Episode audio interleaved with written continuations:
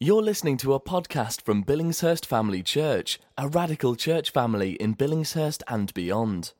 For more information and media content, please visit www.b-f-c.org.uk or connect with us on Facebook. It's hard for us, isn't it? To, ooh, echoey. It's hard for us to reconcile some of the things we see going on around us the difficulties, the trials, the struggles. And not to make a twee little point of it, but God is good. All the time. Yeah, God is good all the time. In the dark places, in the light places, God is good. And we just have to hold on to that. We are starting a new sermon series and um, we are. It's called Kingdom uh, Family Values, BFC Family Values. And uh, it's a relatively short series, only five or six preaches long. It's going to be spread over the next term. Um, and it's looking at what, uh, what makes us BFC, what makes us Billingshurst Family Church. Um, and obviously, this is rooted in the Bible, in Scripture, and it's also a part of me as well, part of me and Neil in our uh, what we're looking ahead to as a church. Um, so, sort of things I see us doing, and um, I'm excited about it.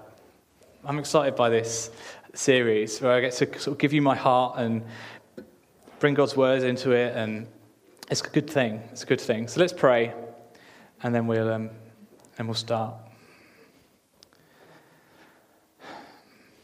Lord God, I thank you that you speak to us. You speak. We open open the Word open the Bible, Lord, and you speak to us through that. I thank you, Lord, that you meet with us when we come to you in prayer, that you draw near to us, Lord, as, as we draw near to you. So, Lord, I pray that even now, Lord God, as we're exploring your word, exploring your heart for us as a church, that you draw near to us that by the Holy Spirit you'd be speaking to us this morning, challenging us, encouraging us, Lord, that we might be your people in Billingshurst, Lord. We might be truly following what it is you're calling us to. In Jesus' name we pray. Amen.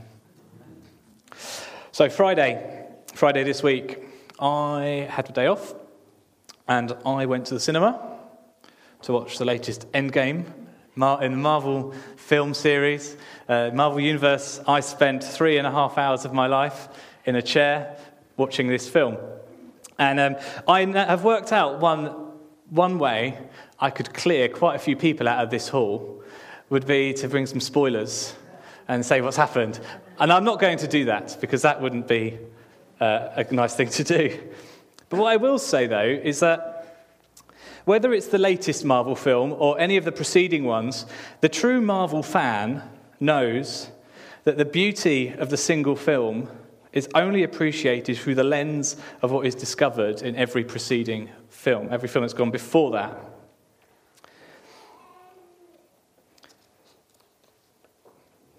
And how we get to this latest point in the series, it all collects up to this one moment. And how we get there really matters because if you watch it and you've never seen any preceding films, a lot of it doesn't, might not make sense.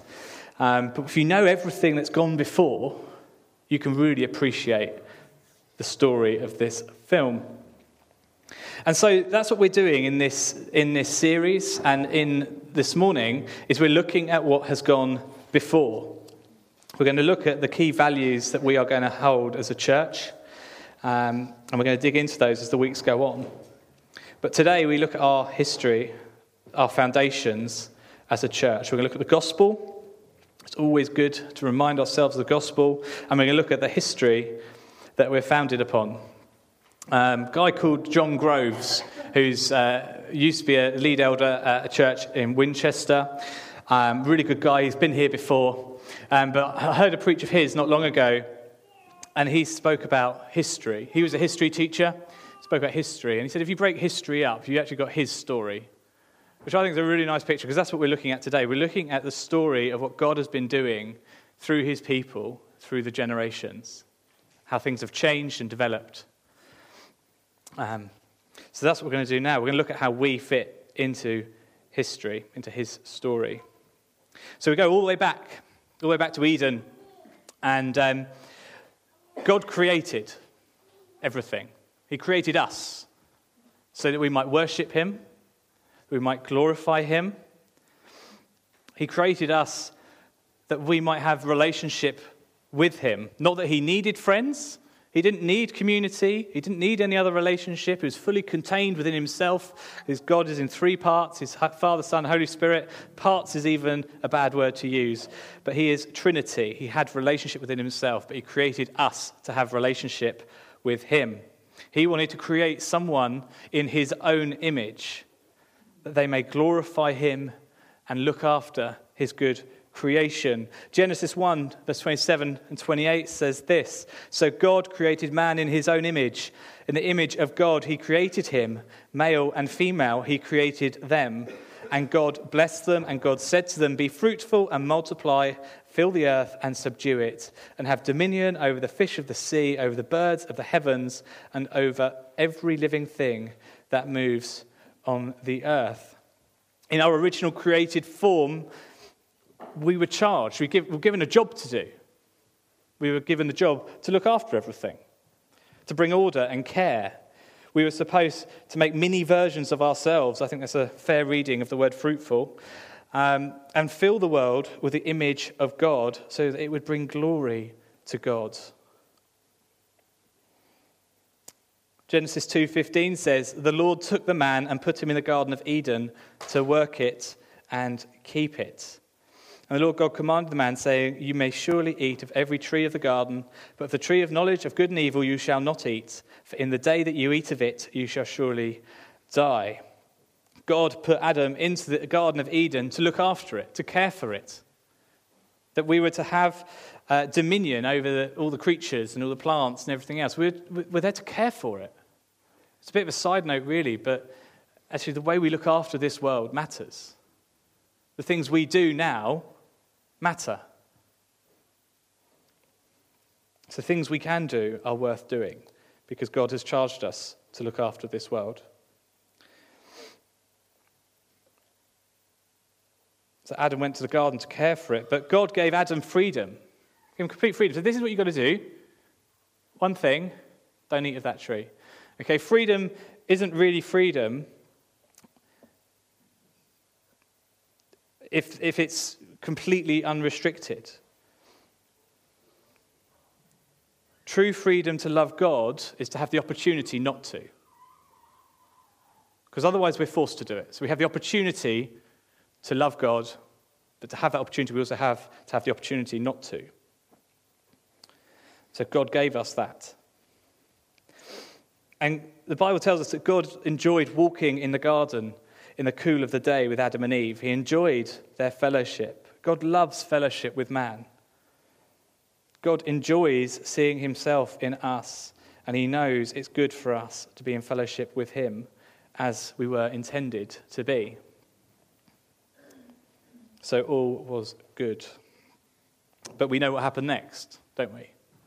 Yeah, we know what happened next. We had freedom. We could do what we wanted. Just that one thing, don't do that because it's not good for you. Um, and so, obviously, us being human and being tripped up by the enemy, we go and do the one thing we're not supposed to do. They eat of the forbidden tree. And with us being in them, we choose too to walk away from freedom in our relationship to God and walk into slavery to sin. And because of that, God separated us from him. They put, he put man out of the garden. It was going to make the work much harder to do. There's a curse on the earth. But God promises a Saviour. He knew this would happen. So even before creation, he resolved to have a plan in place to restore our relationship with himself, to make fellowship with God possible again. So we know in Genesis, God speaks about, the Bible speaks about how um, there would be one who would come, would crush the head of the serpent.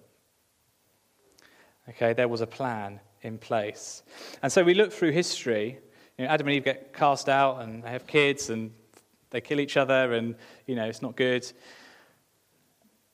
And but God promised a savior. God promised he would do something.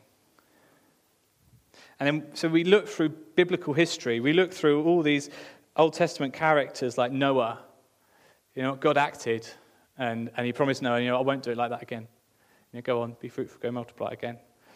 Um, we look at Abraham, okay, the man who heard God speak to him and was like, okay, yeah, I'll go. I'll, I'll, I'll leave my comfortable life here and I'll go. I'll do what you're calling me to. And God made promises to Abraham. He said, You know, I'm going to bless you. You're going to have so many descendants. And Abraham's there, like, What? I'm so old, I can't have kids. What are you talking about? And he's like, No, you're going to have so many descendants. So, so many descendants. And he's like, Okay, God, okay. Okay, cool. Um, and then we know how that plays out. We've got his son Isaac, who Abraham takes up to go sacrifice him on the mountain. And then this ram head, ram's there, and he sacrificed instead. God provided, which was great. Um, and Isaac goes on and points on to what Jesus was, would be like, what this Messiah would be like, the one who would lay, lay, willingly lay his own life down. Um, we've got Jacob uh, and his brother Esau and how everything worked out there. Um, Moses, later on, we've got Moses who goes and he rescues the people out of Egypt. He takes them out of Egypt and they, they get, head off to the promised land where they're going to go. Um, there's a salvation moment, a redemption moment in Moses. And Joshua, the, the one who takes the, the tribe of Israel, there's probably around half a million people or so going across the Jordan into the promised land. They get this gift that God's given them. He said, oh, God, this is, God says, this is for you, this is your land. And they get there and it's like, oh, yeah, there's loads of people here already. We've got to fight for it. God's promised it, we've got to fight for it. And so all these leaders point to this coming Messiah, this Christ who is going to come, who's going to sort everything out. And we obviously know the end of the story with it just being after Easter, that Jesus would be that one. You know, we've also got like other people like Samuel, you know, people who'd listen to God, who'd hear his voice and act, do what they're told. David is this wonderful picture of this Messiah type character, this Christ like character who points to God, who has relationship with God, paints a picture of what things can be like. And even onto Solomon, Solomon as he built the temple, um, all these pictures of Christ. And all these men that I've mentioned, they all failed, they're all failures, they all got it wrong, but God was good and came through. They're still needing, though, the perfect Messiah. So these guys were all pointing to the Savior that would restore relationship with God that things might no longer be fallen in the end.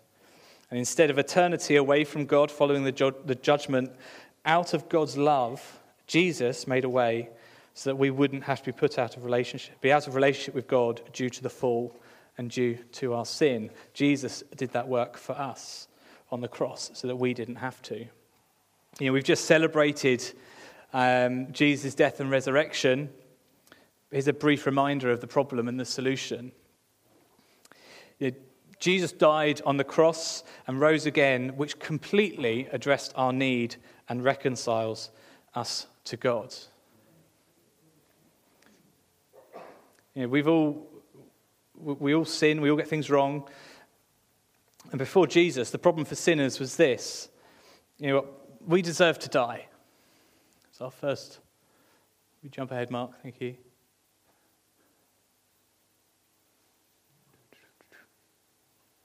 One with a list on it. There we go. So, because of the fall, number one, we deserve to die as a penalty for sin. That's what we deserve. Everything we've done wrong, every way that we turn away from God, means that we deserve to die. Second one is we deserve to bear God's wrath against sin. God's holy, right wrath against sin is ours to bear, should be ours to bear. Thirdly, our sin separates us from God. When we get things wrong, you know, and we're, we're separated from God. And fourthly, you know, our sin, our distance from God means that we're in bondage to sin and to the kingdom of Satan. You know? Pretty naff picture, really, isn't it? It's not a great picture of what the way things are. But we know Jesus came. And Jesus met all of these problems. He, he made a way to deal with all of them at the cross. So, firstly, we deserve to die as a penalty for sin. Well, Jesus paid the death penalty.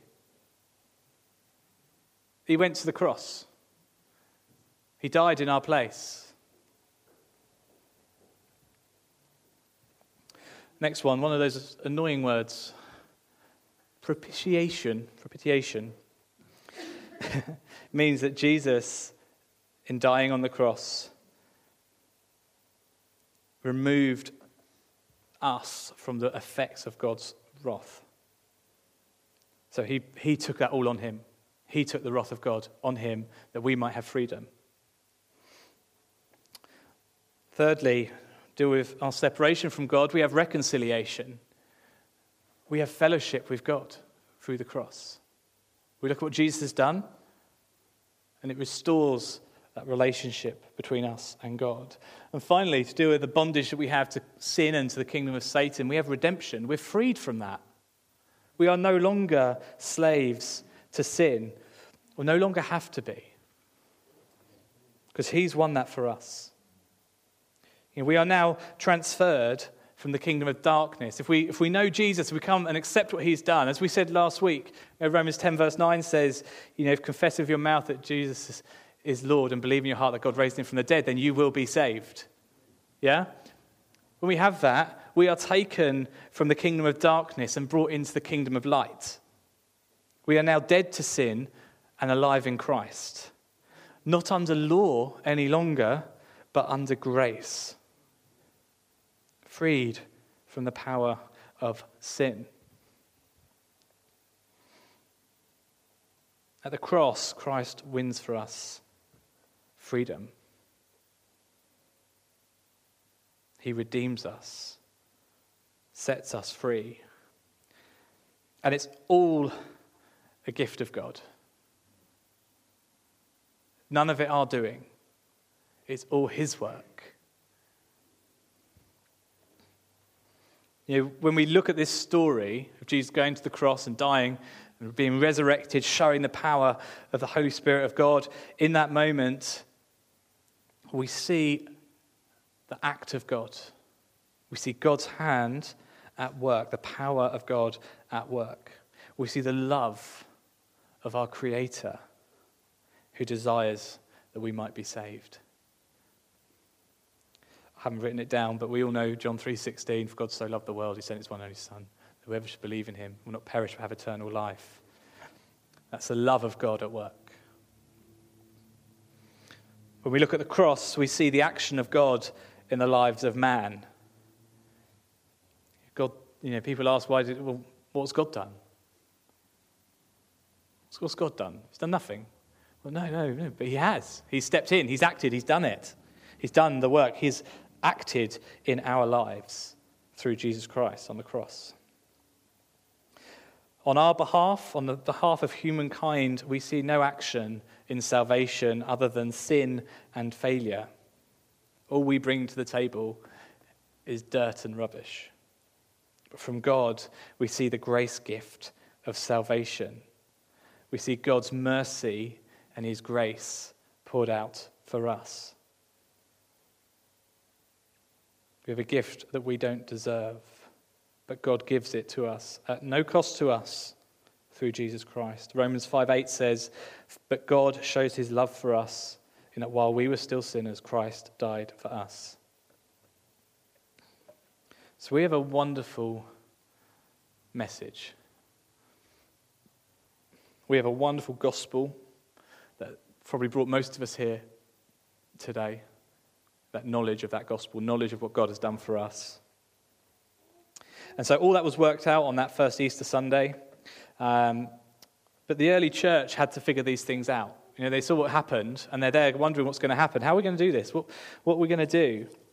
And they worked out that it wasn't their action, It wasn't their work that granted them salvation, it was all God's work through Jesus on the cross. It was entirely a gift of God, His grace gift to humanity, that people can be saved. The law which God gave but pointed out sin, empowered sin, was completed in Jesus and by Jesus. He was the perfect man in an imperfect, fallen world. And the early church were given a mission. You know, we know Jesus was resurrected, we know he ascended afterwards. And in Matthew 28, verse 18 to 20, really famous verse again, Jesus said to them, All authority in heaven and on earth has been given to me. Go therefore and make disciples of all nations, baptizing them in the name of the Father and of the Son and of the Holy Spirit, teaching them to observe all that I have commanded, to you, commanded you. And behold, I am with you always to the end of the age. And the early church started out on this journey. They're like, okay, God, okay, Jesus, yeah, okay, we'll do that. Uh, uh, now what? How are we going to do that? What are we going to do? How does this apply to us? You know, Jesus goes to the Jews first, um, and they're trying to work out, well, okay, what does this mean for us? What rules do we have to get rid of? What rules don't we have to follow? What rules do we have to keep? And then they discover that there are the, the non Jewish people. It's accessible to them as well, these Gentiles these people who haven't grown up knowing the law, knowing the Lord. Um, so, how, how, how does what Jesus has done relate to them? But you know what? They, they worked it out. I'm not going to go into detail on it today, but they worked it out and they went and they told. They went and they told. They went and they told. They kept going out. You know, when we read in the book of Acts of how this miraculous growth in the church, you know, like 3,000 added this day, 5,000 added here, and so on. Um, all through book of Acts, we read about what they did, what God did through them. We also read about all the suffering and all the trials that they faced.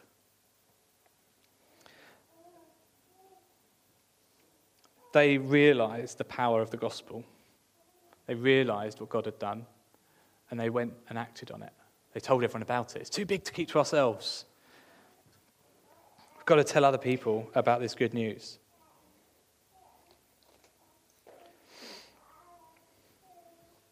So, what about BFC then? What about here? Where's our 3,000 added via random bloke preaching on the street? Hasn't happened yet. But you know, just because we haven't seen that doesn't mean we're not of the same kind. You know, as a church, we, we trace our lineage back to those very first disciples by the same faith and belief that they held is the same that we hold today. We share the same faith as they did. Nick was leading the prayer meeting this morning about expectation. You know, what do we expect when we turn up on Sunday? Do we expect a nice sing song and um, nice comforting word from the person at the front? Um, and then, or maybe someone will pray for more blessing in my life, and, and we'll go away, and the money will roll in this week, and oh, won't it be wonderful? Um, someone will pop round and bring me flowers, and oh, it's great, isn't it? I don't think that's what I expect from church. What I expect is to come in and find a community devoted to God, a community that is seeking His will, seeking Him in prayer, earnestly, not just a nice little, oh, yeah, Lord God, we pray that you'd bless us this morning. Um, no, no, God, we want to see your power.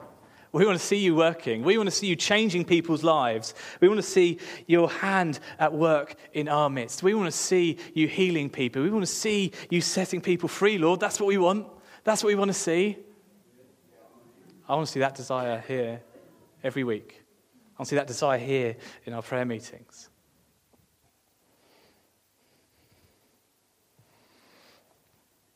As we come into BFC, you know, I want whoever stands up here, you know, I, I, get up here and I preach and I challenge myself all week, the week before, about what I'm saying, and I challenge myself when I'm up here saying it. I want all of the people who get up here to preach at BFC to be challenging, to make me think, am I, am I really doing what God's calling me to do right now? I know there's that one thing I shouldn't do, but I keep doing it. But I, maybe that's okay. I'll just leave that over there. Actually, I want, I want to come in and be challenged. I want to be challenged by God's words. I want it to be something that is hard for me to hear sometimes. Our worship, you know, we're going to look at these things more in the coming weeks, but our worship, you know what? I want to be caught up in what God's doing in this room, amongst us. I know Rachel's got a fantastic vision for worship at BFC. But actually, so much of it comes down to me, in as much as when I walk in,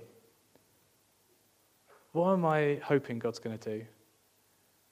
What am I dreaming that He's going to do in that moment? You know, do I come in and expect to be given and given and given and I just take, take, take? Or do I engage in worship? Do I press in and grab hold of what God's got for us?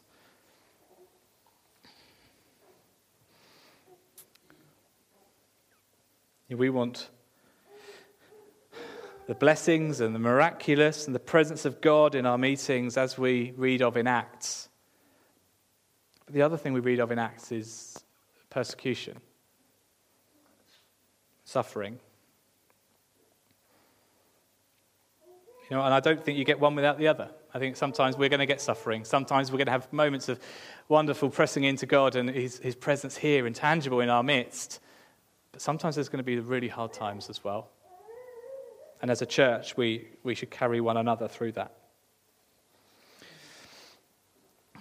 As a church, you know, we were planted as a new frontiers church, okay? And that's not something we talk about very much these days as a church, but, you know, we're, we're a new frontiers church, okay? So for the past 40, 50 and onwards years, um, it's been a movement of God across the nations um, that's been following the leading of the Spirit of God. We're part of that. We were planted out of prophecies and prayer and, and, and, all stuff like that. And there are people in this room who were present when we were doing that. You know, I wasn't, I was still in school. Um, not saying anything about age. Um, but you know, we were planted as a New Frontiers Church. We're planted as a continuation of seeing the work of the Spirit through the generations. Okay? So through the generations, we see, we see what happened in Acts. And actually, we look back and we can trace ourselves back to that same group of believers who were with Jesus when he ascended, who were given that job to do, to go into all the nation and make all the nations and make disciples of all peoples. We have that same commission today. We're part, we are part of movements of churches, and likewise in commission, you know, family of churches that we are a part of. You know, they want to see, commission as a group of people, as a group of leaders, wants to see people reached with the gospel. That's why we do this. That's why I'm up here, because I want to see people reach with the gospel. And what commission encourage is people reaching out, but not just individually, but through the local church. These aren't people who fly in with some wonderful gift and impart something to us, and then wonderfully people will come in through the doors. No, what, what happens is they come in and they, they help us and talk to us and encourage us so that we can do the work that God's given us to do. He's given us Billingshurst. You know, this is our, our bit to look after. Um, and God wants to use us as a church to reach this community, just like they did in Acts. You know, as a church, we have a heritage. We have people who've gone before us, which means we can look back knowing what has happened, what's gone before, all the trials, all the tribulations, all the blessing. We can be secure in that because we know that happened. But that also means we can look forward, we can look ahead at the work that God has set us to do. He set us this, role, this job to reach Billingshurst. But not just Billingshurst, but the lives of anyone that we interact with, that we touch day to day. God wants to see us reach them with the gospel of Jesus, reach out to them with the gospel of Jesus. Whether that's the way we live our lives or verbally, it's like, actually, you know what? Jesus came and he, he died because there was a problem, and he came and he died and he was resurrected and it fixed it. All you have to do is know him. Um, simplest message in the world in so many ways.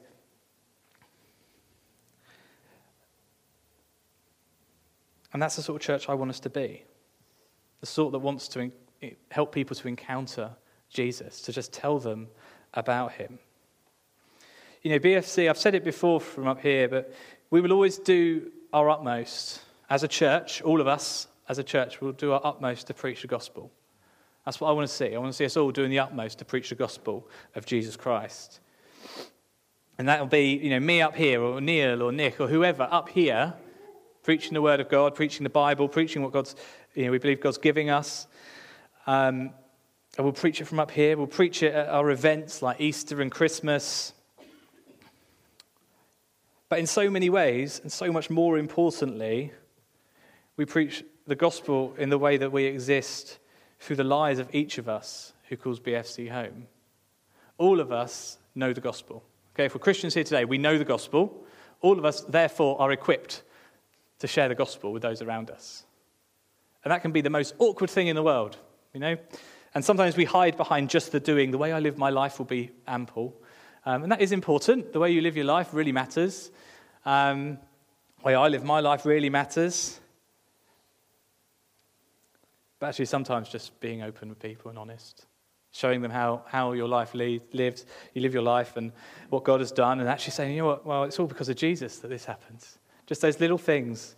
Um, you know, I want to see us as a church preaching the gospel wherever we are. If we work in Haywards Heath or we work in, in Billingshurst, I want to see us preaching the gospel in those places.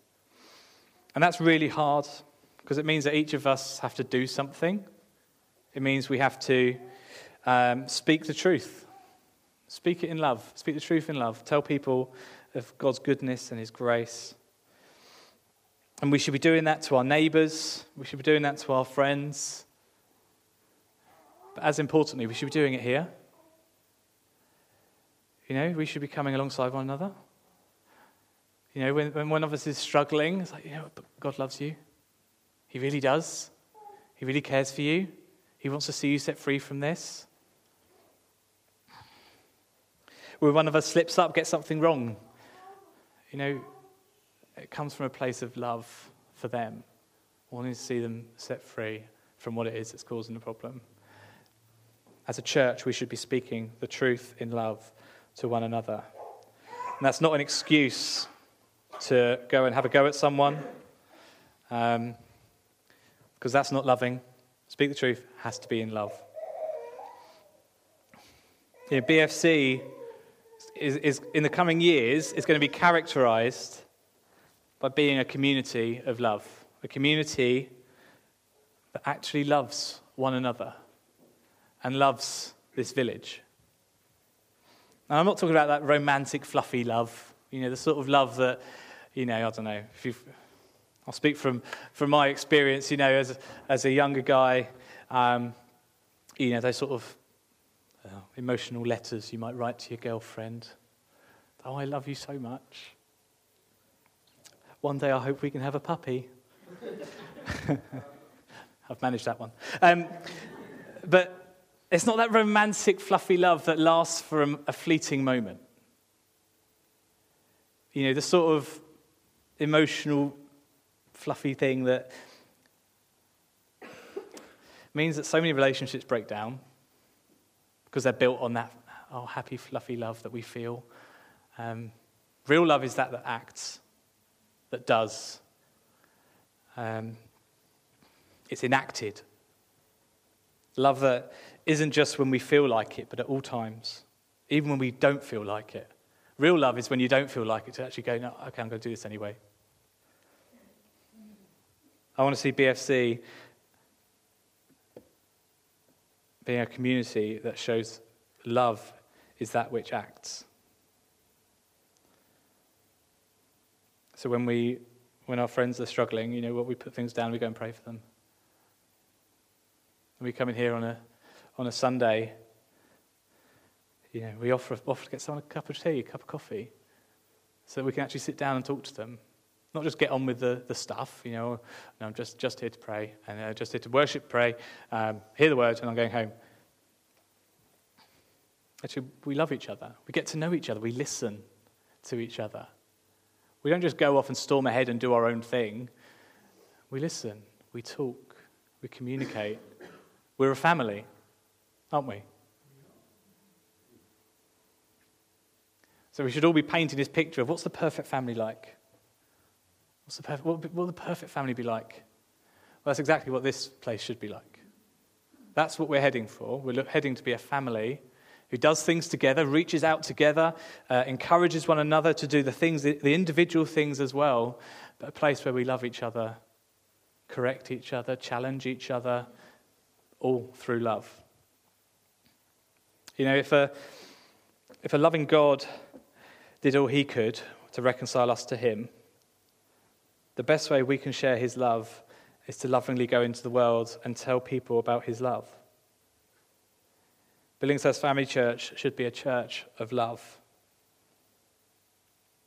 What does that look like? Well, it means BFC is not a place for holding resentment, it's not a place for gossiping, it's not a place for petty squabbles. Instead, it means that actually BFC is a place where we, we treat one another with love, we treat each other with dignity.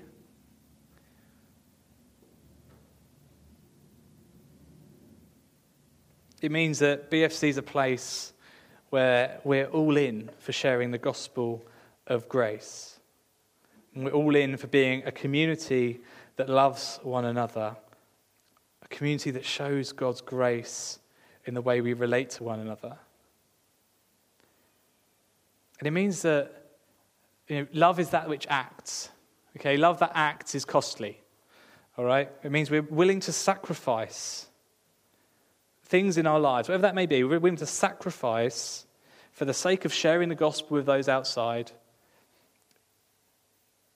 It means the willingness to sacrifice for the church family.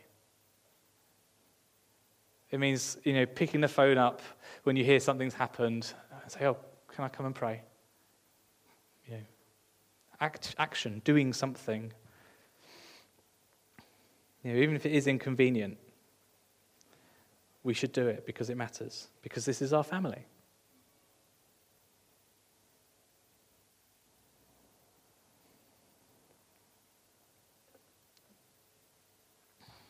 So we are a church built on good foundations. We're a church who looks back to Acts and sees what happened there, and we hope to see the same thing here. And we want to see people reach the gospel, don't we? No? we want to see people reach for the gospel, don't we? Yes. We want to see people set free, don't we? We want to know the love of God in this place, don't we? Yes. We want to see that worked out, don't we? How are you going to do it?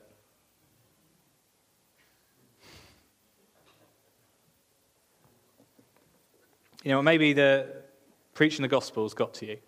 Right, this idea of going into this community and preaching the gospel. Maybe that's grabbed you. Maybe that's gone, oh, that's what I'm really behind. Really want to see us reaching people with the gospel of Jesus. Maybe that's exciting for you to share that. Well, maybe you're an evangelist then. Maybe that's what you are. I'm doing this in the wrong order, but maybe you're an evangelist. If that gets you, if that grabs you, to go and share the gospel, to go and tell people what Jesus has done, Maybe you're an evangelist. Maybe you've not considered that before, but maybe you are. So I want to encourage you. We're going to stop in a minute. We're going to expand to come up now. That'd be great. Um, but I want to encourage you. Maybe you're an evangelist. Maybe it's time to get prayer to see this gift grow and flourish. Pray for this gift. And maybe you know on the on the other side of things, you just think, oh, this can't be possible. This can't happen. You know, there's never going to be never going to be perfect, never going to be right. Never. This always, we're always going to be let down. Well, I'll ask then is pray. Get prayer for faith. Ask God to give you faith. And maybe you're struck with the realization that actually we can't do it. But you have faith in a God who can. So pray that He would make this possible for us at BFC. So, what we're going to do, we've got these three points up here. Maybe you fit into one of them. We're going to worship, we're going to sing of God's love for us and what He's done. Um, And then after that, we're going to pray. And we might have some, um, might have some quiet, some awkwardness, but we're going to pray uh, for one another. If you want to pray with someone and you don't know anyone here, grab someone with a blue badge, a blue ministry team badge, um, or come and grab me. If you know someone, pray with them. We're a church founded uh, on prayer. This church exists because people were praying. Um, and uh, I think it's important that we end in prayer. So let me pray and then we'll worship. Lord God, I thank you that you have given us a job to do. You've given us a patch that is ours to reach with the gospel, Lord. None of these areas in Billingshurst or around the area, Lord, are off limits to us. So, Lord, I pray that you would be equipping us and empowering us to do the work that you've given us to do. And part of that work is learning what it is to be a community of love that loves one another and loves this village. So I pray, Lord, that you would give us a renewed love for this church, a renewed love for the gospel. That you'd equip us in our worship, Lord. In Jesus' name, amen.